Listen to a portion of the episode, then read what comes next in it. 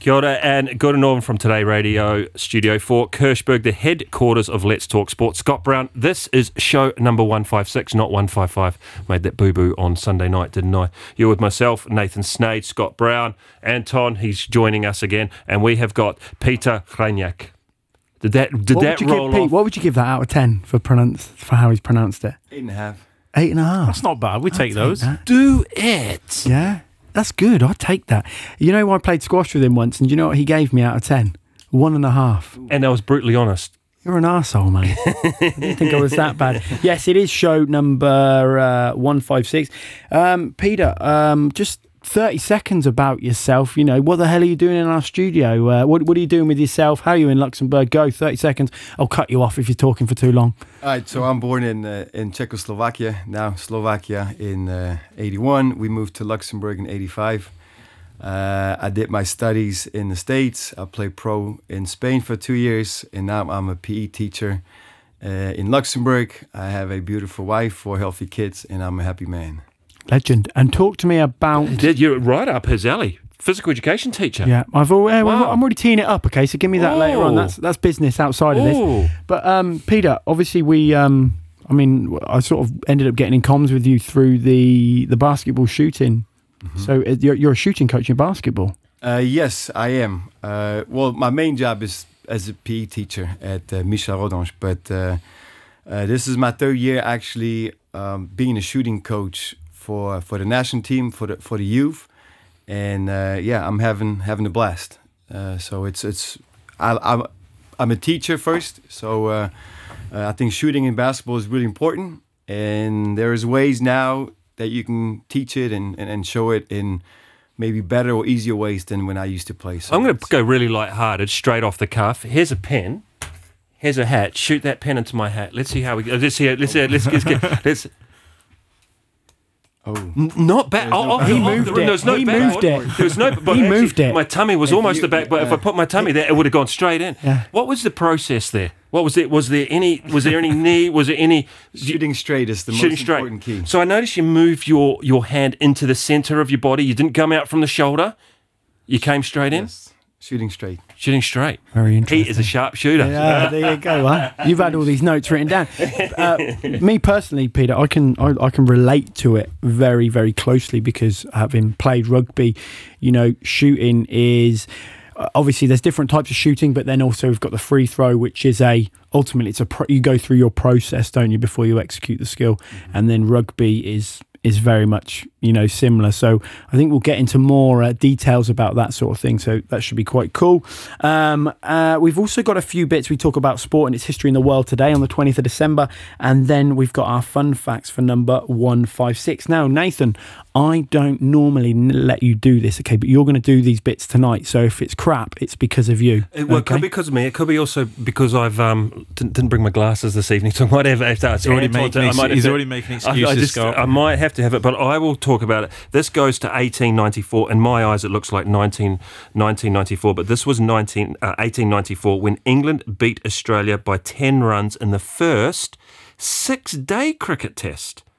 Australia needed 177 to win, and they were all out at 166 on the 6th day. Did you know that cricket went for 6 days? I did not. But Peter, what do you think about that? A cricket match that lasts 5 days? Intense, probably, huh? But as long as it's interesting and the fans are into it, then... Well, that's the beauty of it, is most of the time it's not interesting. But it's... That's why I don't watch it. Yeah. But it's one of those things where something could happen every time the ball is bowled. It's like in baseball. 99 times out of 100, nothing happens. But then when it does happen, that's obviously when the game... Very frustrating for the wives, I can tell you, when you're watching a 5-day test match at home on the couch. How does it work if you buy tickets to a cricket match? Very interesting. So if you buy, you pay full whack for a test match.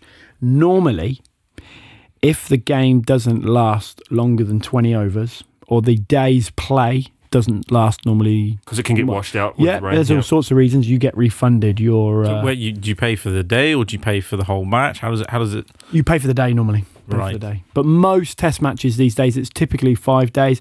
Most teams won't go past 4 But you know, sometimes you'll get it going right up till sort of 6:30 on the fifth day of the test. Anyway, going off on a tangent as we always do. It's probably only worth in 1894. It was probably only a couple of shillings. An interesting one. 1966.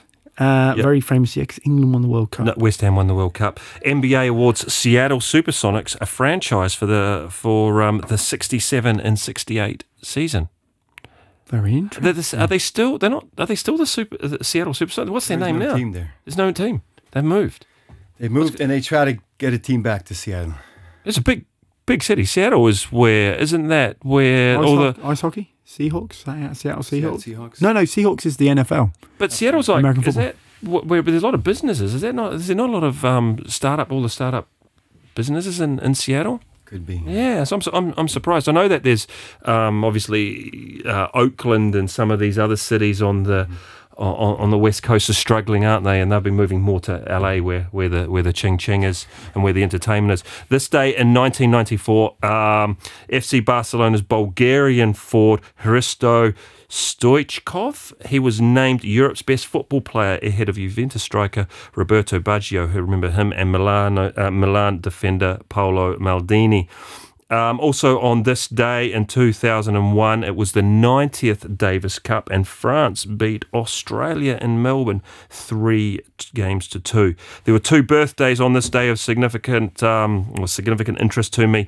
On this day in 1980, Ashley Cole, English footballer, is born, and on this day in 1998, Kylian Mbappé. So happy birthday, Mbappé! I'm sure you're listening to this and wishing you all the best. Give us a share, will you? I wonder if he's going to do the Benny celebration. Yeah, drop the mic and take the headphones off.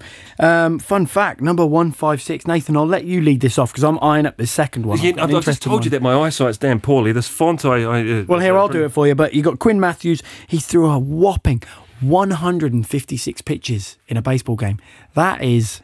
They say that is ridiculous, isn't it? Yeah, absolutely ridiculous. They say look after their pitches and their throwing arm, and they reckon that there is absolutely brutal on a pitcher. It's because it's 100%, isn't it? It's full noise. So that's pretty hardcore. And it's the amount of reps as well they must go through in a career is just this one. Another interesting one in 1996, Newcastle beat Rugby at Rugby 156-5. That's like. Ridiculous. That's a ridiculous score. Interesting one about rugby. Obviously, rugby was invented in the town of England where William Webb Ellis picked up the ball and ran with it. They used to have a National League club, and probably 15 years ago, they started mopping up all the talent and doing a big push up the National Leagues. And this guy had allegedly brought all this money in and was going to take them up, build them a big stadium in Rugby and stuff like this, and got all the funding, got all the money involved, and then jumped ship, didn't he, and took all the money with him, and then the club ceased to exist. I think they're back down. Where is Rugby in England? Is it by Bath, Bristol? No, not in the slightest, mate. Rugby somewhere is in a dark corner, probably. So if you go, you got London here, and if you went north, 40 minutes north, you get to Milton Keynes, which is kind of close to your territory. And then you go on probably another 25 minutes, you get up to Northampton. It's just past Northampton. You must be just about in Scotland there. I mean, it's only a small little island, isn't it? Yeah, mate. Lots of traffic though. Ignorant Kiwi.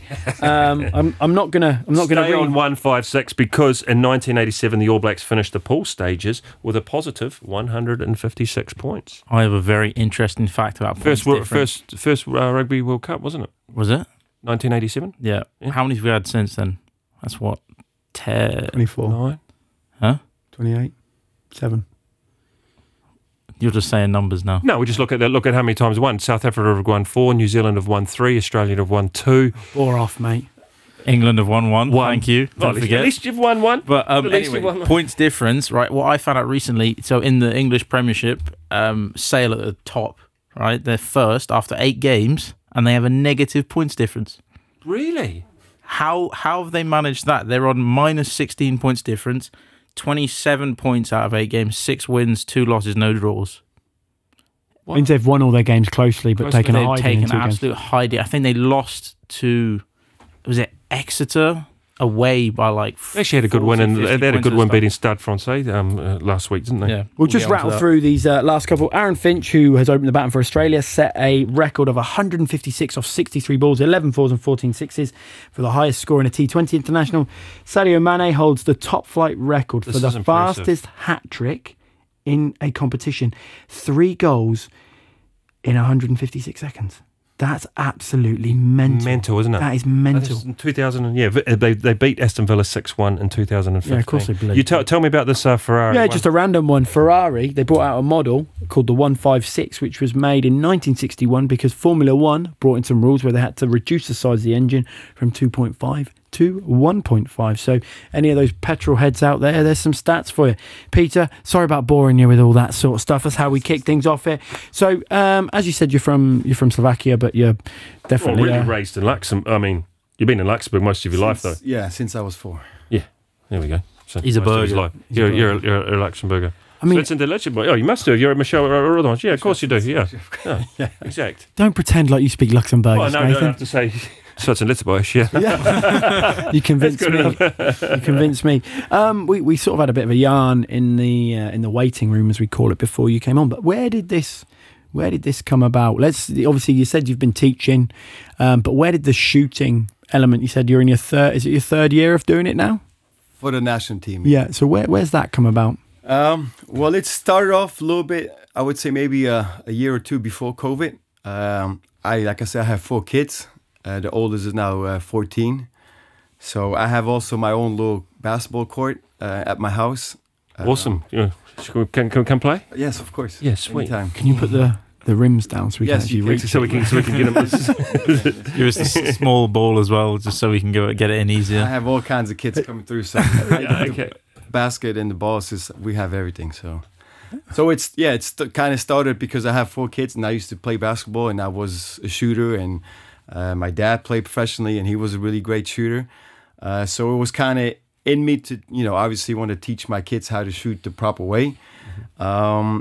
And I was never big on social media, never liked to post or look at it because it was kind of like, I didn't find the interest in it at first. But once COVID hit, there was these, bunch of coaches, high-level coaches, who just used to post stuff because obviously there was limited practice or no practice at all, and some were try to make money or find new clients, and they were posting a lot of stuff on Instagram, on YouTube, and I kind of fell in love the way they were teaching it, and especially it's Rob Fodor. He's like the genius behind shooting, in my opinion. He's the shooting coach for the Miami Heat.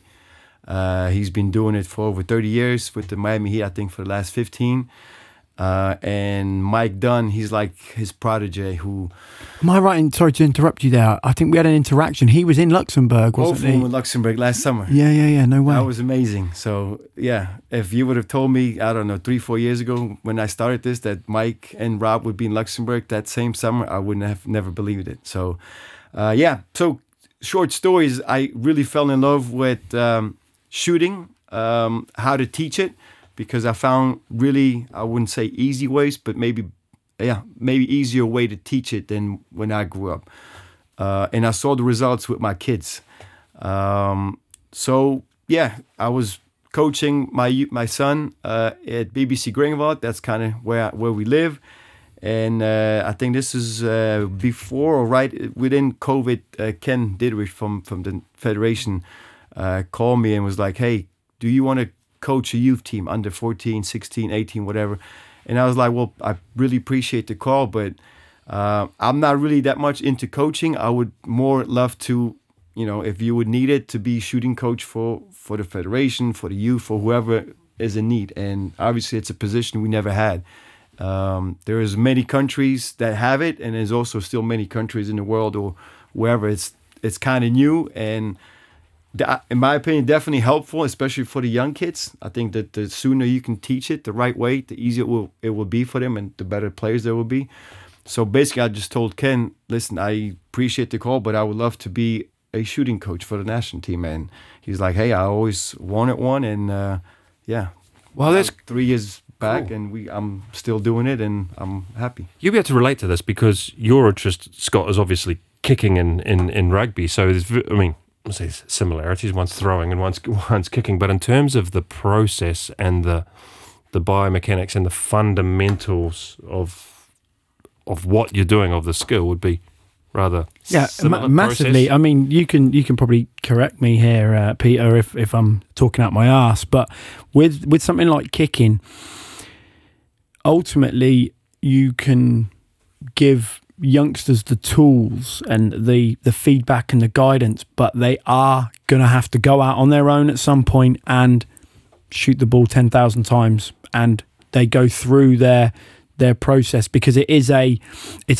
skill that has a the outcome is yes or no, isn't it? It either goes in or it doesn't. And, you know, I'm sure there's guys who are, I mean, the one to talk about is, we sort of joke around about the Jackie Moon, you know, when you do it through the legs and stuff like that. But it's not something that's really done anymore, is it? But ultimately, if it goes in, then, you know, what's the problem with it? Everybody has a different shot or kick or swing or whatever it is. Everybody has a different one. So, and I think I don't want to tarnish what we're both doing here, but if I was coaching kids, a lot of the time they will come to me and I'll sit and watch them, and, you know, the first thing is I might watch them kick 10 kicks and I might just record how long they take for their process, and like, if the time's not similar and is very different for each kick, that's a problem straight away, because it means you're either taking too long or not taking long enough, and it's, you know, so the process isn't the same. So it's finding your process, and then just practice, and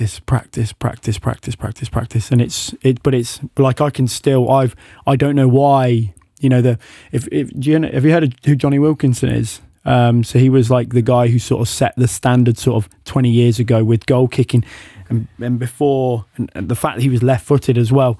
But he had this pose where he would be in almost like a quarter squat position, and then he would put his hands like this, and, you know, it was his process that he went through, and like he was the best. He probably still is the greatest goal kicker of all time. I don't think anybody would take that away from him, but it's the sort of thing everybody would copy. You know, everyone went through it. Anton, you had a bit as well doing the... Did you ever do the hands though? Always. I'm still kicking to this day. Yeah. God knows.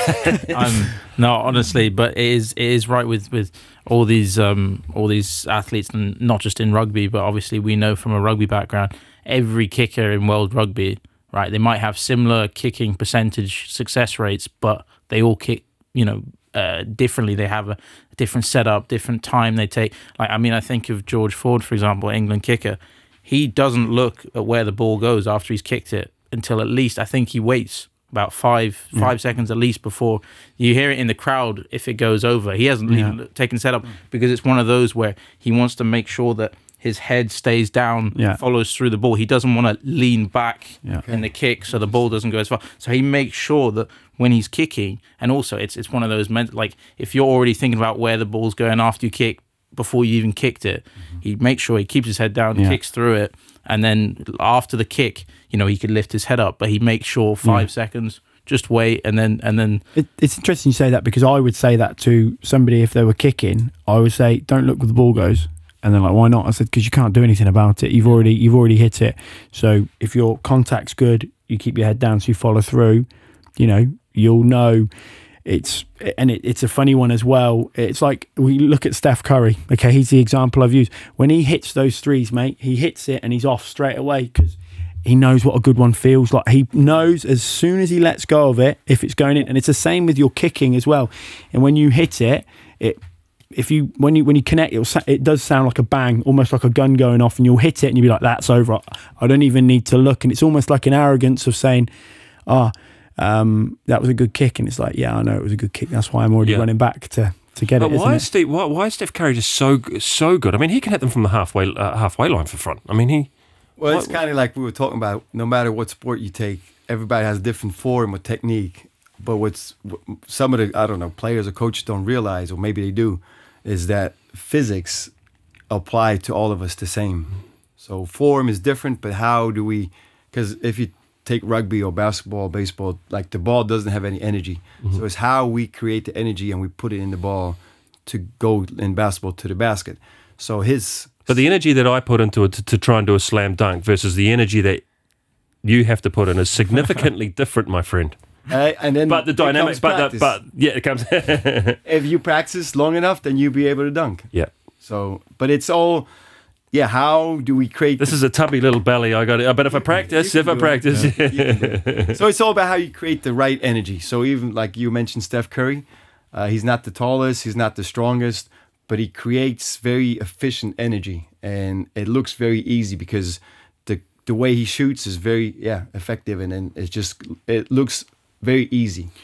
And that's where what I was saying is physics comes to play. You know, everything moves the way it should go, ball first, then body, and it's just a really nice flow into the shot. There's no stopping of the ball. There's no, you know, going forward and backward, because obviously the more you stop the ball and the more you know, pull and then push back and whatever, it's physics. The more power you lose and the quickness. But like Clay Thompson says this, it's kind of like a reverse waterfall. So if the movement is really nice and flowing in one motion, it's going to look easy and you have more energy. So it's no matter if it's tennis, if it's golf, if it's soccer, it's all usually one swing. And what we see a lot in basketball is a lot of the players shoot with a two motion. So they bring the ball up, they stop the ball, and then they shoot. So it's actually they pull the ball backwards and then stop it, and then have to shoot it forward. So with every stop, you lose energy. And yeah, I think I need you as my caddy on the on golf as well, my friend, because I think you're going to help me out. Sort of looking at it from a, I guess, like a PE teacher point of view. I think one thing I would compare it to is teaching something like high jump. If you've ever taught high jump, and you try and the first thing you do is you get them, you know, going over the bar, trying to get into that position. And then you basically find out if they want to lead with their right leg or left leg. And what will happen to kids who have never watched it or seen it, they will run, perfect arc, stop, and then try and jump over. And you're essentially, what's the point? Why don't you just, if you're not going to use, as you say, you talk about that energy, if you're not going to use that energy, then you may as well just stand in front of the bar and standing jump. And try. That's a really, really cool way of putting it, because I think not to make it about me, but if I relate it to goal kicking, you sort of go through your process and my footwork and stuff, and that puts me in the position I want to be, but I'm ultimately not going to, that's right, I'm ready to take my kick, I go through my process, your visualization, as you say, and then when you go to execute the skill, you accelerate into that ball, and then you make your contact. Now, most of the time, if I don't strike the ball well, it's because I'm lazy with my follow through. So when you talk about your, you know, keeping your head down and stuff, it is a case of bang, hit through the ball. And then, just if you didn't know, this guy loves kicking. Yeah, no, I love it, man. You would be surprised. You'd be surprised. Super interesting point is that I forgot the player you mentioned, George Ford. So he's looking down. Yeah, which is crazy. If you just, I always try to find sports, but let's say just darts. What do they do when they shoot a dart? Do they look down or do they look at the target? Yeah, they're on target. They look at the target. So in basketball, I believe it's the same. The longer you fix or you look at the rim, the more time you actually give your brain to actually measure the distance. Who's in front of you, and it's just kind of the longer you look at it, it's proven that the higher the chance are that the ball's going to go in. So for a kicker, it's interesting that he's looking down and not looking where the ball is going. Yeah. And then there you have also some measures like Steph Curry, when he shoots, he's looking at the ball. But I don't have the stats, but usually most of the players, they shoot and they look at the rim. Probably different though, right? Different. Squash, tennis, a lot of the ball sports that you're hitting. You're kicking this one, so you got to get your head down. Something's just jumped into my head there. Can you just give some clarity on the rules? Because I watched something just this afternoon about a guy blocking a shot in basketball. Because am I right in thinking if I shoot and the ball's on the way down, you're not allowed to? That's goaltending, yeah. Okay, so you're not allowed to... When the ball is on the way down. So, okay. I didn't know that. You can only block it when it's on the way up. Yeah. Okay. Yeah, because there was one... You may have watched this one. But you got big guys in the NBA. They could just stand underneath and just jump up and put their hand in. Yeah, well, sure. There used to be a rule in rugby where, obviously, in rugby you kick over the post and you have to kick it over the bar. But if you've got a couple of guys who are 2 meters 10, you curl them up. I've seen it happen in games when if it's a long kick and it's just about to go, we'll just stick someone up so it can't go over. But I'm not sure. I think it may have happened this weekend where a guy has the guy's gone to shoot. And I don't know if his timing's off or whatever, but he's basically got the block against the backboard, has then caught the ball and then has shot basically like full court. And I think it might have gone in, I'm not sure. But then it's got called back and then they're actually like, oh yeah, as soon as the ball starts to come down, then you can't change it. That's super interesting. There's another rule. If the ball hits the backboard, then you're not allowed to touch it. So even if it's going on the way up, it hits the board and then you touch it. Okay. I think that's NBA rules. I'm not sure if it's the same in Europe, but then again, it's goaltending. Once it touches the backboard, you're not allowed to block it. Interesting. I kind of like learning these things. Let's say a common sport like basketball that we all know, but all of a sudden there's some things. Yeah. Oh yeah, that's goaltending. What's goaltending? Well, I'm glad you asked. You know, it makes sense. Though, like you say, if you've got people who are 7 foot tall, they can as soon as it hits the backboard, just grab it and give it back to their team, or stop it from coming in the net on the way down. That's beyond the way up. Yeah. Can I come back a little bit and a bit more personal? So your old boy was a professional basketballer. My father, yes. And where did he play? Well, he played obviously in the 70s and 80s. Yeah. And he loved the short shorts back in the day. He was like the Will Chamberlain era. Yes. Socks, tie, short shorts. I mean, this is bringing the cool into coolness. I have old tapes back home, so it's awesome to watch it. But back then, Czechoslovakia used to have a really good team. That's right. So they actually... His biggest success was in '85, the European Championship. They made it to the finals and lost to Russia. Wow. I mean, pretty cool. And you've got very, very proud of my dad, and he actually died in 2000 of a heart attack when he was 46. 46, okay. So that was tough time. But in the semifinals in the European Championship, that's probably his biggest moments, where they beat Spain, and he had 31 points against Spain, and I think 6 threes.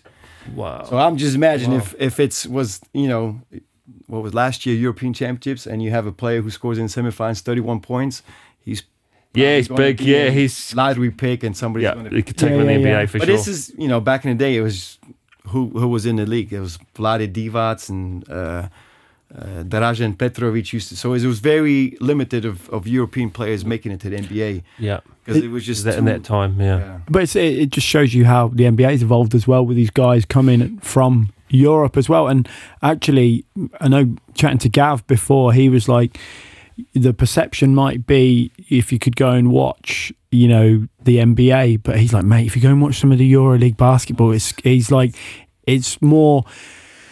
The way he described it is NBA is quite individual. Whereas it's entertainment. Yeah, exactly. Whereas you go and watch he talked about the Spanish teams. He said there's some good teams playing. Yes. And even look at the NBA. I think the last 5 MVPs, as a award you get after the end of the season as the best player, was all international players. It was Jokic, I think twice from Serbia, Antetokounmpo from Greece, Joel Embiid from where is he? I can't, some from Africa somewhere.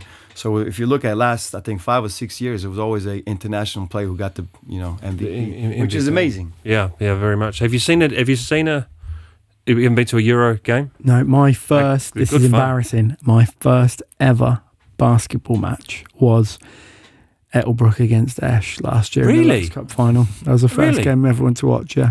Absolutely. Did you ever go down to watch TBB Tria maybe 10, 15 years ago? 10 years ago? Yes. We also, I played in racing for 1 year. Yeah. It was back then, it was called like a Korach Cup, and like the champion of Luxembourg played. And we actually played Tria. Okay. We actually played him. But I used to go to some of the games. It was amazing. I was a season ticket holder there in almost the black and white days.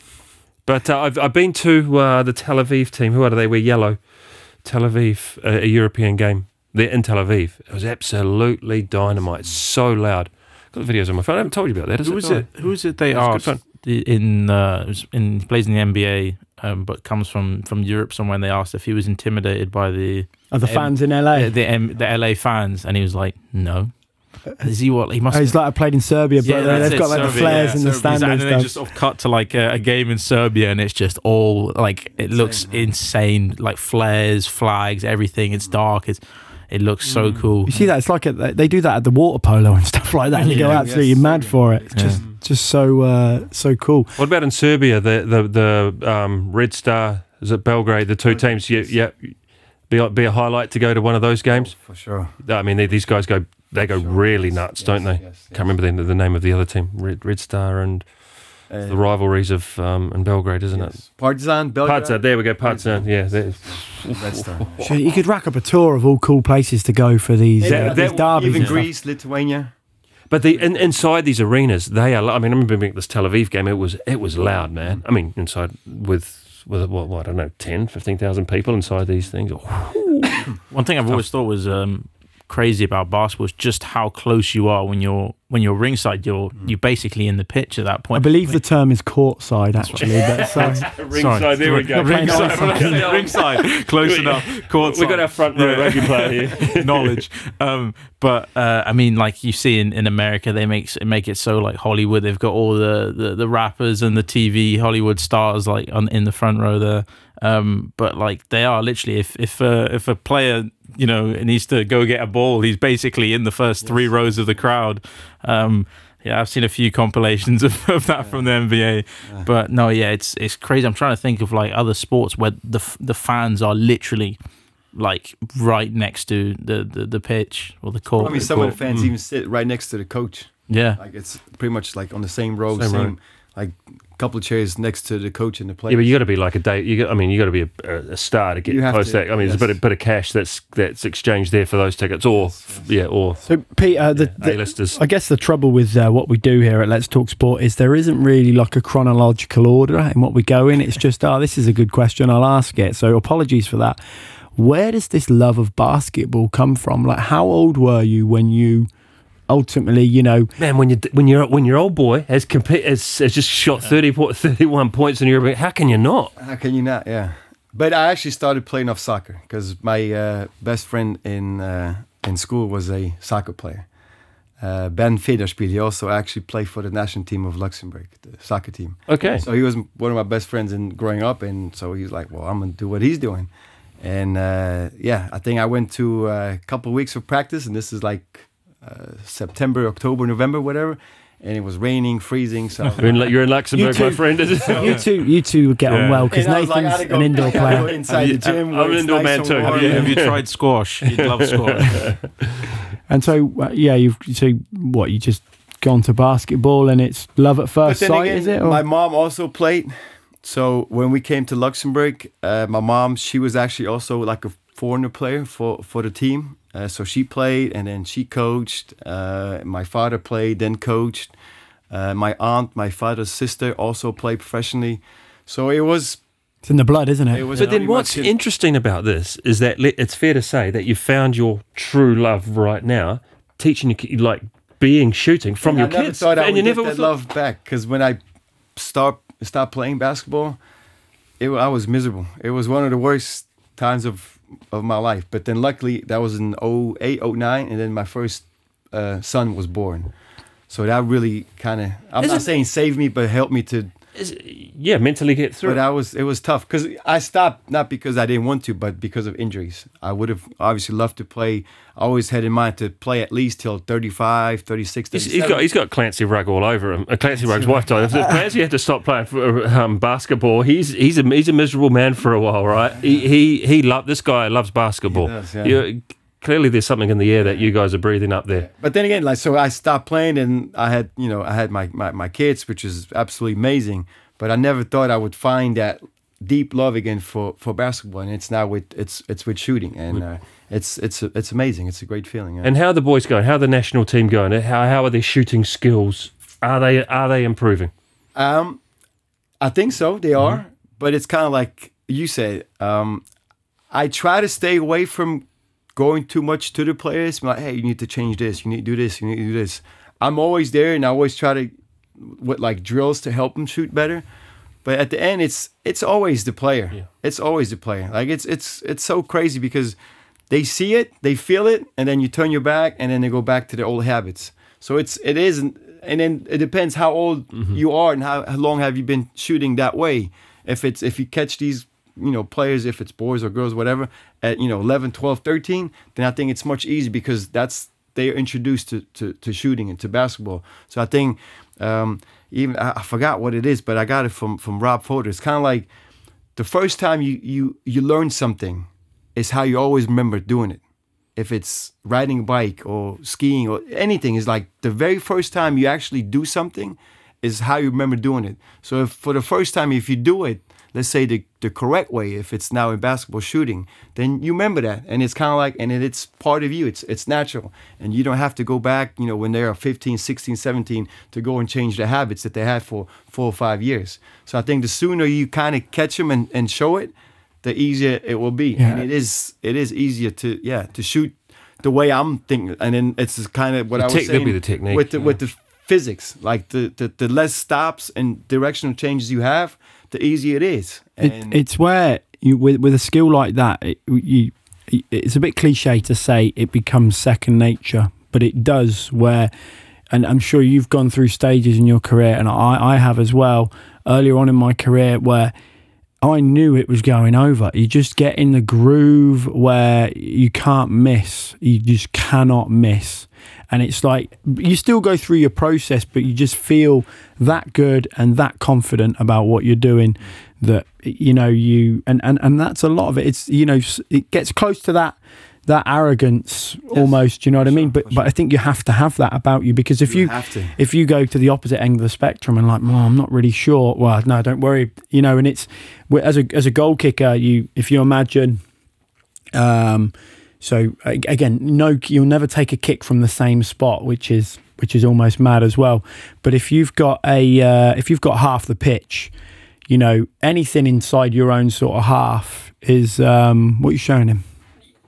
Your goal. Oh, that one. That's but amazing. Mate, but if you watch that's not a good kick. That's not a good kick. No, because watch that video, but watch my follow through. Okay. It's a great video though. It's taken that. It's stabby. So I don't, when I kick it, yes, it goes over, but it felt good. But really, I'll take the headphones off. It should be like that. It should be bang and then through, as you say, get that energy after. Going towards the...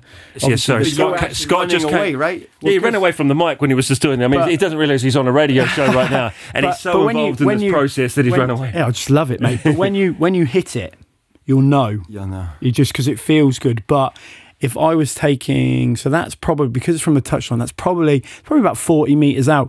But if I'm taking a long one from maybe 50, if I'm really loose, I might go from 55 metres, which would be a long kick. But I know...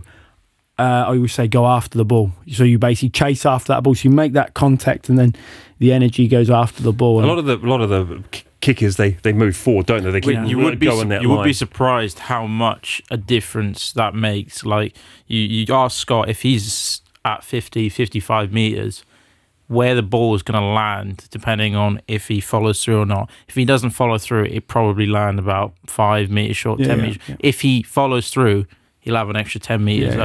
Will you kick easily. We kick the same power, because it doesn't matter if it hits in the first tier or the 20th tier. We hit the same power whether you're kicking from the 22 versus the 50. No, not 50, you'll go right. I'm going to go all balls in. My process will be the same, but I just know if like I can sort of comfortably hit anything from 40. That's fairly standard. But once you start increasing the distance, it's also funny because as soon as you hit the halfway line, but if you go 2 inches past the halfway line, you're kicking from your own half. There's a difference between hitting a half court from just in front of the line to just behind the line, and it's as I say, in the difference in rugby is we know we are going to take the kick at goal, so it's what you call a closed skill in the sense that the opponents can't influence. Don't get me wrong, they do all this stuff where they try and lean and try and put you off and all this sort of stuff, whereas basketball you get into the position and then you obviously shoot, whereas in rugby that doesn't happen. But if I'm taking a longer kick, I remember when we did when we filmed the Let's Try Sport, and I would say to you, I would talk you through it, and I'd be like, right, because this is a longer kick, I know that my follow through needs to be spot on here, and you know I'll hit it and I'll just look, no, that won't go over because I've not followed through properly. But if you hit one, you'll just see. And if you watch the pros, they're exactly the same as well. The follow through is king. Have follow through in basketball, right? Because in basketball, you have follow-through. When they're doing their three-throw, they're holding their hands up for a period. Just to be clear, you don't shoot with two hands like that. No. Oh, one hand, whatever, man. And even there, like, once the ball releases your hands, you have zero control of the ball. That's exactly the same. But that's the same with kicking. But you would still say you have that balance of the whole from start to finish. You want that follow-through for the backspin of the ball. Where it rolls off the back of like this is but it's the same in rugby. Whenever you're passing the ball, you look at the best, arguably one of the best scrum halves in the world, Aaron Smith. Every time he's passing the ball, it's laser with both of his hands to where he's finished. There's none of this, just chucking it and letting the hands go. And I mean, obviously, also in what direction you point. Yeah, exactly. Straight in my arm. Well, that's the thing. It's left, with the ball most likely is going to go with to people who play my position. Like Mike Gibson to golf. Yeah. But this is another interesting one as a hooker. Just to give you a bit of clarity, there's a skill where if you stand on a certain curve, kicked out and you've got to get the ball back into the pitch, you'll actually throw it like this and you can lift your players up, and there's a lot of deception in the line out that goes on. But Anton, go on, sorry. But I mean, that's the thing, it's the same thing again. It's a different passing, so instead of passing sort of sideways like this, you're passing over your head, but essentially it's the same thing, it's just at a different angle, if that makes sense. And you look at deviate. You throwing. I didn't put that connection through. That's the thing, and I'll come on to it later. But it's the same thing where it's very important that you look at all the best hookers in the world when they have to finish with their hands pointing to the target, because if you finish down here or you just sort of like that, saying if you look at the best hookers in the world isn't really the most accurate thing. You might say if you look at the ball throwers or something. But to be clear, Peter, when we talk about hookers, we are talking about a position in rugby. We're not talking about ladies of the night, okay? It's all on the follow through, and then it gets a bit more complicated because sometimes you want the ball to go straight trajectory to where you want the ball to go. Sometimes you have to try and lob it over people getting in the way. So it's all about a combination of the angle you release the ball and then the speed you release it. So if you release it high with a bit less speed, then it's going to loop over. If the guy's close to you and lower, you can just bullet it straight towards him. Are you looking at your target or the ball? What do you mean? Oh, when you throw, the ball's normally over my head, so I can't look at it. Ah, okay. So you're not throwing from here, then you're actually throwing from behind. That's a tip I got when I was younger as well, because I used to hold the ball in front of me. That's a trigger, and that and then go like that.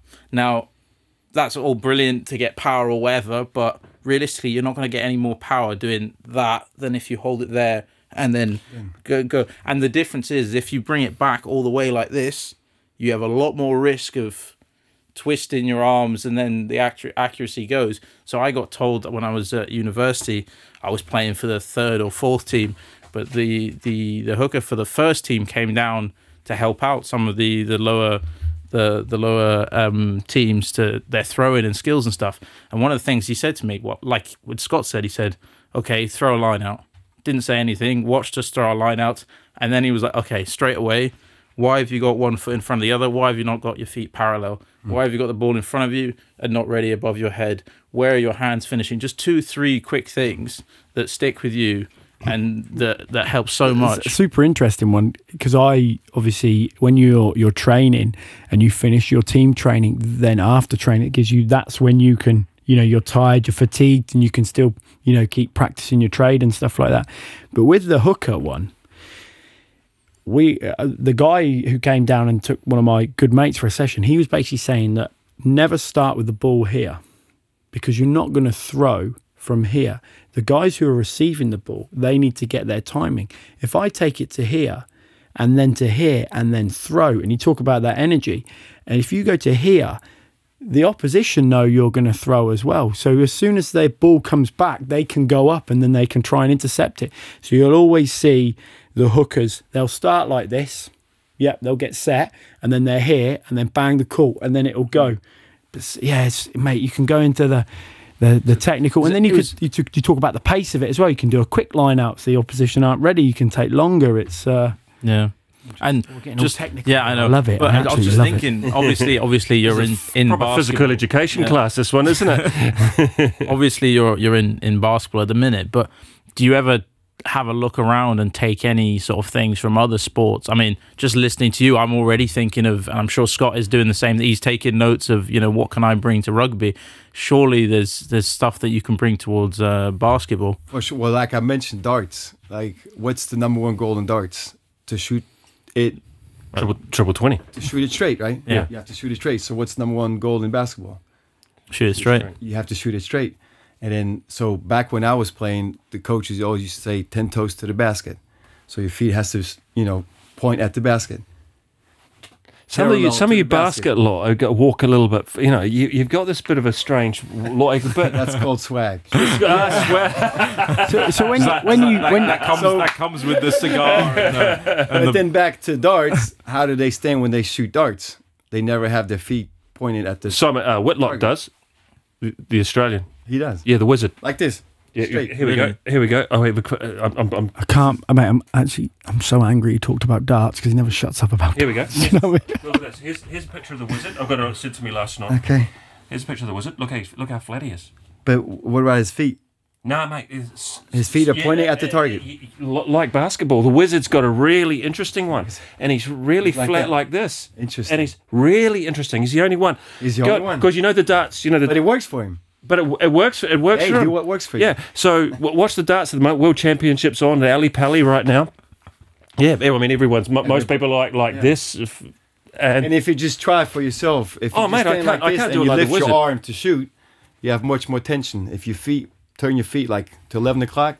You don't have the tension anymore. That's so interesting because I was just thinking, you know, you should go and have a beer with the wizard. Look. I mean, look at the chin on that. Look at that. Amazing, look at that. That's like James Harden. Yeah, that's right. Yeah. I mean, when you talk about, you know, you be front on like that. So you're saying turn my feet to 11 o'clock, and it just naturally you open up your shoulder to the target. It just you reduce that tension straight away. It just feels much easier to. And I don't know what's the call. We have like this little plate on top of our shoulder that won't really let us to raise without kind of the tension. Yeah. But if you raise your shoulder sideways, it's much freer. Excuse my ignorance, but that's a flag near you. He's playing someone near you.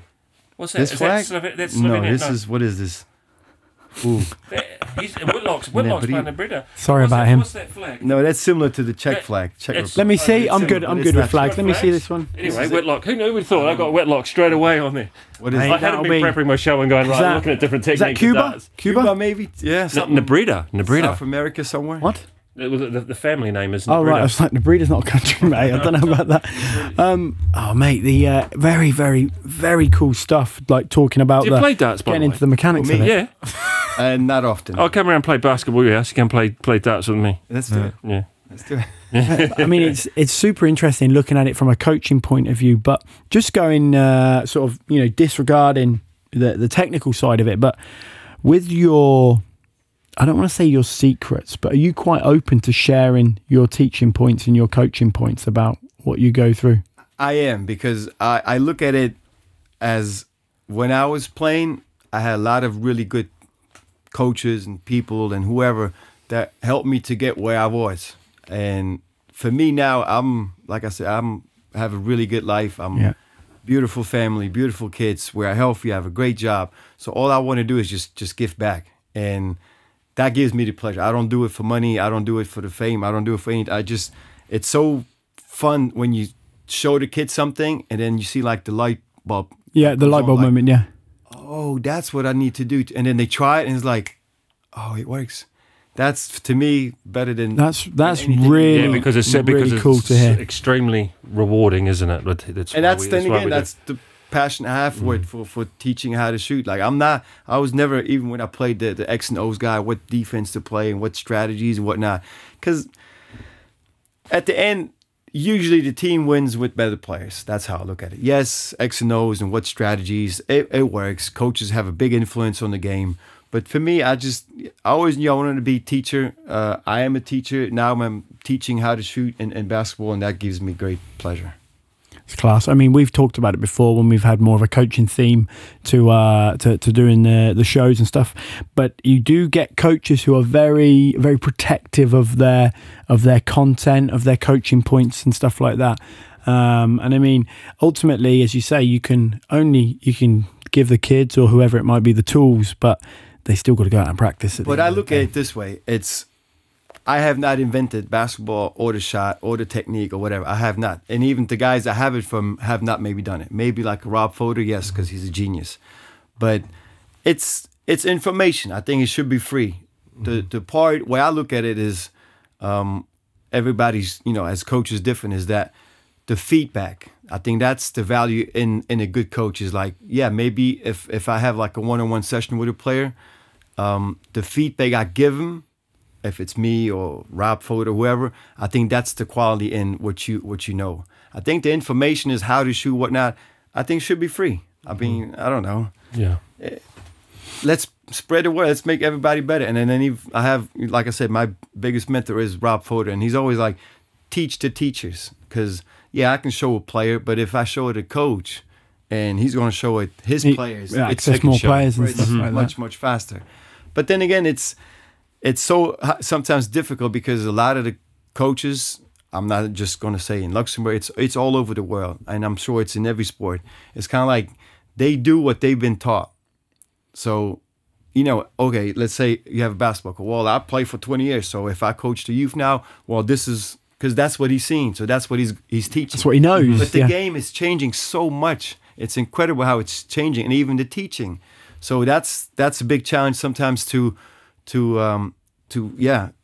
show the coaches who are kind of stuck with their own philosophies to be like, hey, at least be open. I'm not saying I don't want to force it down your throat, but just be open. Like, hey, it's still, like I said, it's physics. Social media helps us out though, physics applied to all of us the exact same way. Yeah. And it's all about like the basketball doesn't have any energy. So it's all about how we create the energy to put into the ball to shoot it. And then obviously the more stops and direction changes you have and spins and whatever, the harder it is. And I think with stuff like Rob and Mike Dunn, what they do on social media is just incredible because they explain it so well with, how they say it, how the videos.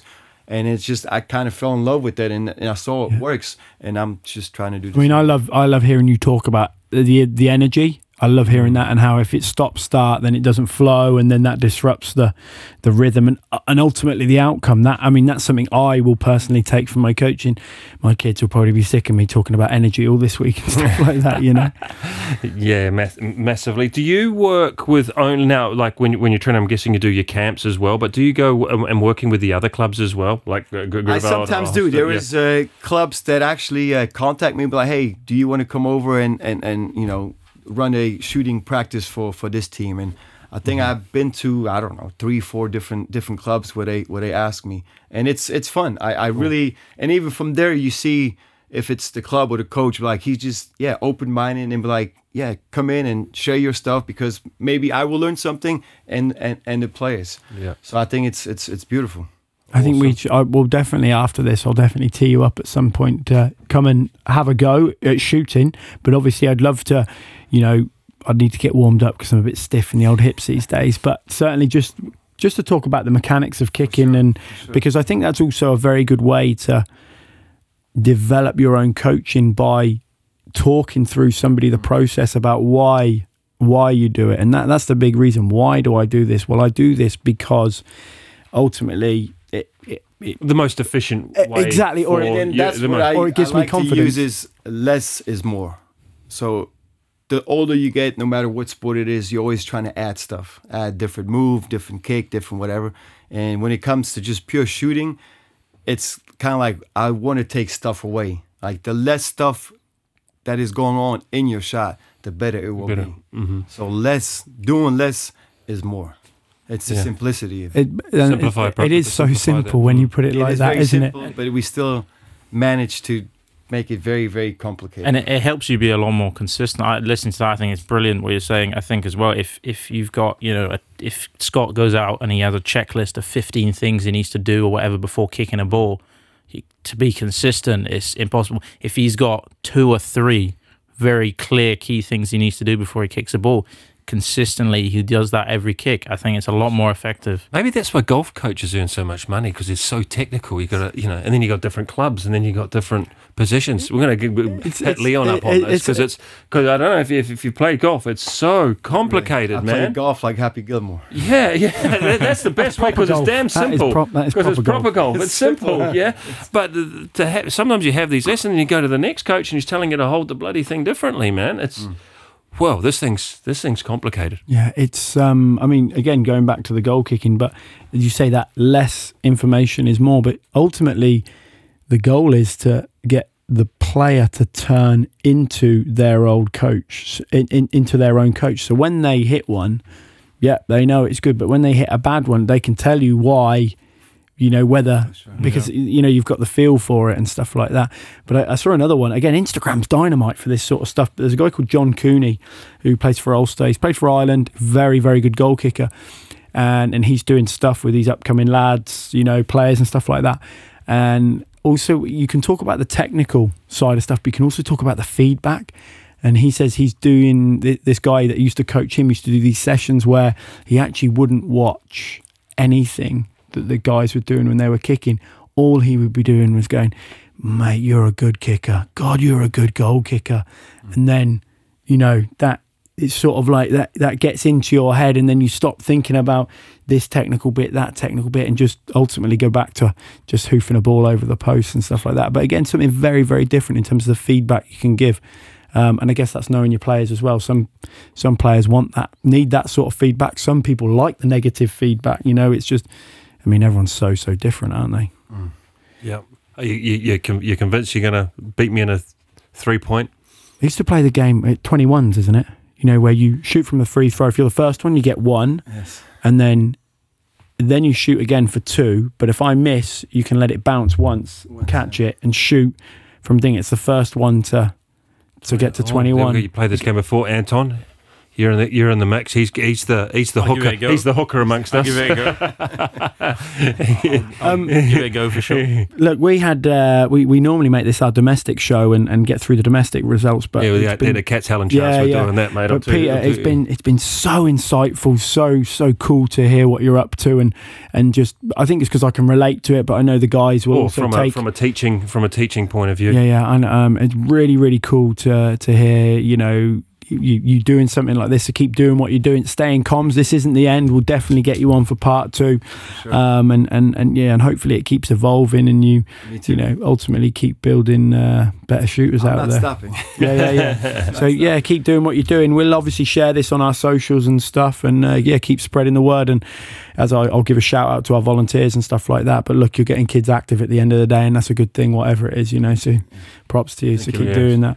As always, you can check out the rest of the team tomorrow from 6 a.m. You've got Sam Steen, you've got Stephen Stepslow at lunchtime, and then you've also got Melissa Dalton with the home stretch. You've got Dave Burrows and his DB3 sessions, and Sarah Tapp with the Hangover Show. As always, we give a huge shout out to the army of volunteers out there who make our sporting world tick, whether it's coaching kids, driving them around, building, making packed lunches, refereeing games, but not out in Turkey, obviously, with that bloke getting punched. I don't know if you saw that. That was absolutely hectic. You've not seen that one? No. The Turkish team losing, and the president runs on and lamps the referees. Absolutely hectic. But don't do that. Don't do that. That ain't cool. But yeah, as always, a huge shout out to the volunteers. Keep these kids active. You know, they've gone through that bad patch of COVID, and let's try and get them on the straight and narrow. Until next week, gents. It's Chur. Chur.